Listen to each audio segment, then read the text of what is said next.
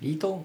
ソッシヒロッキーの。ーラジオ歴史小話。じゃがじゃがじゃがじゃがじゃがじゃがじゃがじゃがまあ、前回も前々回もねあの十何分ぐらいそれぞれ撮ってるわけですけれども、まあ、歴史の話ほんあんまりしなかったなっていうことをちょっとふようやっとねく準備ができたんじゃないですかうんまあでもまあねそれなりにそれでその働き方とかっていうものとかあとはその言葉の理念とかっていうのを一応まあこう哲学的歴史的なものを背景にしつつそれをこうまあ埋めた形でね実際それを出してえーテーマとしてあ扱ったわけじゃないんだけれども、まあ、埋まってたっていうことで、まあ、過去2回はまあいいのかなと勝手に思ってるわけですけれども、まあ、今回ちょっとストレートにね歴史の話を最後ヒロッキーをお迎えしてゲストとしてお迎えしての最後の回にまああそこをやろうかなと思うんですけど、なんか好きな漫画とかあります歴史から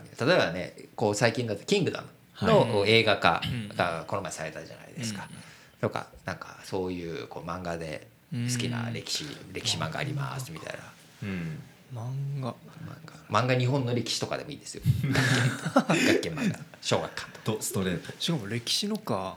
なんか。でも中原さん漫画って普段読むんですか？最近は宇宙系の漫画を読むで昔は「ワンピースとかあ宇宙系の漫画って宇宙兄弟以外にも あるんですか？あるんですあるんです。プラプラテネスとかはいはい。そうです。プラテネスとか。あれとは結構ねやりたいことに近しいですよね。そうですね。ちょっと。うん。ムーンライトえ？ムーンなんとかっていうのがあるんですよ。はい。大丈夫ですよ。調べます。はい。それも面白かったです。なるほど。えー。月で子供が生まれちゃったみたいな。つつけて？月で。あ月で。はい。うん。だからそのねやっぱ宇宙ものってなってくると僕はこうちょっとちょっともはや歴史にしてもいいんじゃないかなって思うのがやっぱ手塚治虫先生とかっていうのはうん。もはや歴史のね分類になってくるのかな。鉄腕アトムって最近やっぱ見なくなってきてるじゃないですか。うんはい。でもこう「ドラえもん」とかはまだ藤子 F 不二雄先生ですけれども、ある中やっぱちょっとこうずれてきちゃってるというか、その宇宙とかで銀河鉄道999だって宇宙の話ですよ。うん。はい。そうだ。うん。まあ、あれは松本零士先生ですけれども、だからちょっとそういうところがなんかもはや古典になりつつあるというか、なんか昔の漫画、えー歴史の風物に一瞬なりつつあるのかなと、でやっぱこう「鉄腕アトム」なんかで面白いのは原子力なんですよね彼のうん。期間っていうのは。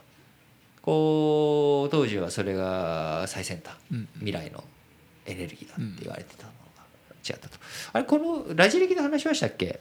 インターネットの話。インターネットの話ドラえもんってインターネット出てこないんですよ。あえっとね最近1か月ぐらい前したかしましたっけ、なはい。なんかそういうその最近ねどこで何の話したのかあんま覚えてなくて。ひたすらこのゴ,、ね、ゴールデンウィーク前にもうなんかひたすらずっと喋る仕事ばっか入っててうん。喋り続けてる中になんか、なんかその話をどこでいつしたんだっけっていうのを。でもせっかくなんでちょっと頭出しだけでもでするとだからドラえもんの中にはインターネットで出てこないんですよ。うん。だからあれって僕の中でやっぱり象徴というか、うん。こう誰もその当時想像しなかった世界があった。で逆に想像したものでもまだできてないものがいっぱいあるわけで、うん。どこでもドアとか、そうなっていった時にやっぱ宇宙空間深海こういった日本あのー極地と言われるところで何をどう物を動かしていくっていうのはやっぱりまだ想像の範疇を超えた何かが必要なんだろうなつながっていく埋めていくためには。でそこをこうでドラえもんの4次元ポケットなんてある種インターネットの世界の中ってデジタルの空間で全部できちゃってるわけですよね。物を大きくしたりちっちゃくしたりトランスファーしたり、っていうのは通信 5G になっていけばますますそれがなっていくと、ところが現実社会ではどうなったかまだできてないですよね4次元ポケットなんて、そうするとその部分をどう埋めていくのかっていうところでこう宇宙空間しかりなんかやれることっていっぱいあるだろうって。あれ歴史の話するんでしたっけ、そうです。漫画の話になっちゃってましたね。じゃあもうちょっと聞き方変えましょう。ヒロッキーはなんか歴史上の好きな人物とか好きな出来事ってあったりします？ローマ帝国すごいな。ああ。ドストライクななんか歴史っぽいじゃないですか。ローマ帝国の繁栄と衰退の歴史みたいなところはうんやっぱ塩野七海先生が好きだったりとかするんですか？ローマ人の物語そういうわけでは。はい。はい。だからやっぱねローマって聞くとなんか古代ローマ文化しかり、だからキリスト教の前の世界でもあるので、こう多神教ですしうん。ローマ文化、でコロッセウムとか古代の遺跡もうん。イタリア残っていて、まあ、僕行ったことないんですけどあの だからそういうのを見るとローマは一日にしてなとか、うん。全ての道はローマに通ずとか、まあ、いろんなそういう格言もある中、うん。なんかこうグッとくるものありますよね。わかります、うん。僕もなんかそうローマの誰々じゃなくてローマ帝国というその人の営みが作り上げたうん。つなげて道でつなげていろんなところに植民都市を作りながら埋めてったうんあの作業。あこれってやっぱで最終的にシルクロードで中国とかともつながっていたっていうこの感覚。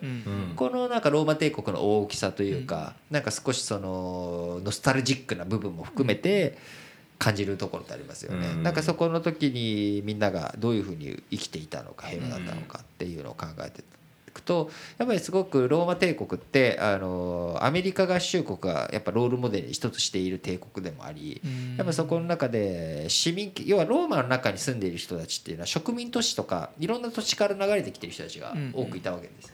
でそういう人たちの中からやがてロー生粋のローマ生まれじゃない大あの皇帝とかも生まれてるわけで,、うんでそういう人たちはある種大統領今のアメリカ合衆国で起きている大統領の選抜選挙のシステムとかともまあニアリーイコールではないけれども、こう次元が違った形で似て作っていってるわけですよね。でアメリカっていう国はどうしても歴史っていう資産遺産が少ないので、うん。ヨーロッパの歴史特に古代で世界をこう統治していくスキームを持っていた社会っていうのはローマだったりとかあとはやっぱり彼らがもともと宗主国であった植民地になとして、えー君臨していたやっぱあ大英帝国、うん。こういったロールモデルを参考にしながら自分たちのこう政権運営をどうしていくのかっていうことはすごく意識しているわけです。うん。でローマっていうところは逆にその主移民が増えてローマ市の中にもローマ市民権を持っている人たちがどんどん拡大していく中、えー、よりどころを失い、まあ、最後こうそれをキリスト教に求めて分裂が加速していくっていう流れだったわけですけれども、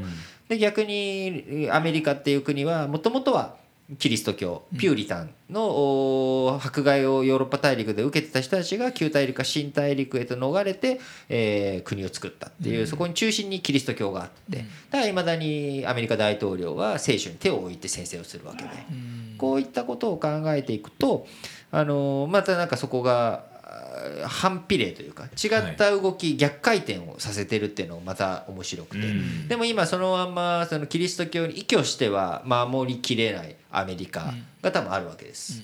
でそれもプロテスタントではなくこうスパニッシュ系の移民ってなってくると当然そこの人たちにはカトリックの影響力も強いわけだし、うん。アジアからの移民も多い、そうしてくると必ずしも一神教の世界観キリスト教の世界観だけでは守りきれない。ものではこう海イスラム教徒の方を迫害できるかって言ったらそれはアメリカの理念にそぐわない。うん。じゃあ何が中心なんだろうっていうことで今すごくあアメリカ社会っていうのは混沌混乱をしているタイミングだと思うんですよね。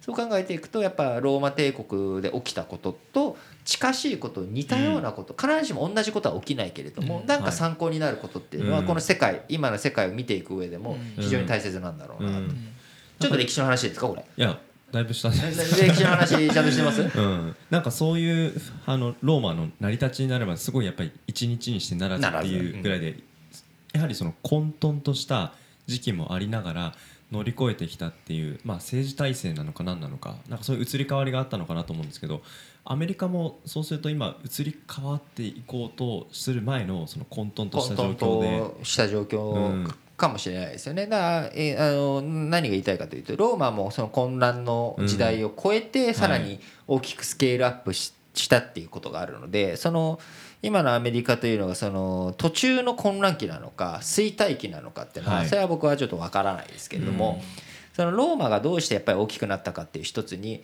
ぱ結果責任を負わせなかったってことがすごく大きいと思うんですよね。その失敗した将軍だろうが誰だろうがはい。結果責任をと問いてないんですよ。負けたから処刑みたいなことしてないんですね。負けたからクビみたいなことを基本的にはしてない。ただ負けた人であってもそれは当然プロセスを逸脱したとかルールを破ったっていう人にはやっぱりもう一回やらせるわけにはいかない、うん。でもルールを守ってその中でやったっていうことはそれはもう運もあるよねって分かんない、でそれはたまたまその人の実力がダメだったっていうとは必ずしも言えない、うんだからこう再チャレンジっていうことをさせていく。だからポエニ戦争っていうその地中海の覇権をかけたローマの大きい戦争があったわけですけれども、その時に負けた将軍をまた再討伐させたりとかもしてるわけです。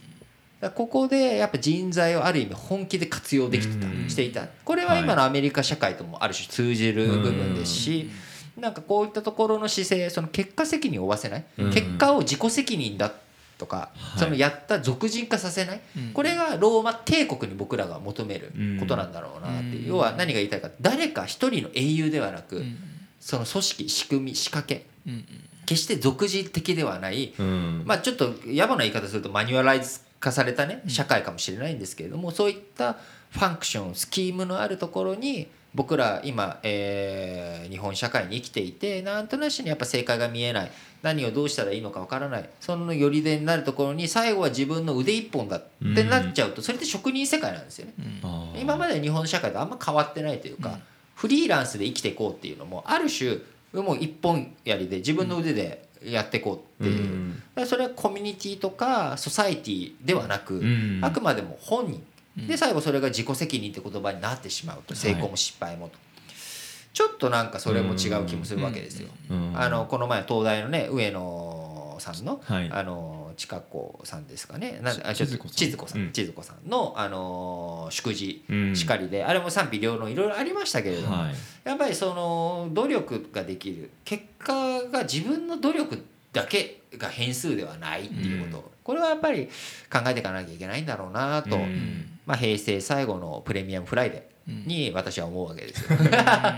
そう。現代につなげた。つなげた。つなげた。どうです？あのヒロッキーのもともとなんか持ってたローマ帝国像とはいなんか今話聞いて振り返ってみて。うん。なんか長く続いてるのではい。今にはない何か良い仕組みがあるんだろうなっていうのが、その結果責任を負わせないみたいなところの、も要因の一つだったんだろうなっていうので、めっちゃ勉強になりましたね。うん。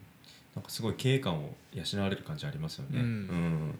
まあ、そんな感じで平成最後のプレミアムフライデーということでしたがぜひね、あの新しい令和の時代もラジ歴をよろしくいただければなと思います。ヒロッキーまたぜひ来てください。はい、ありがとうございます。はい、えーラジオ歴史小話お相手はリートンとソッシーとヒロッキー。でした。ありがとうございます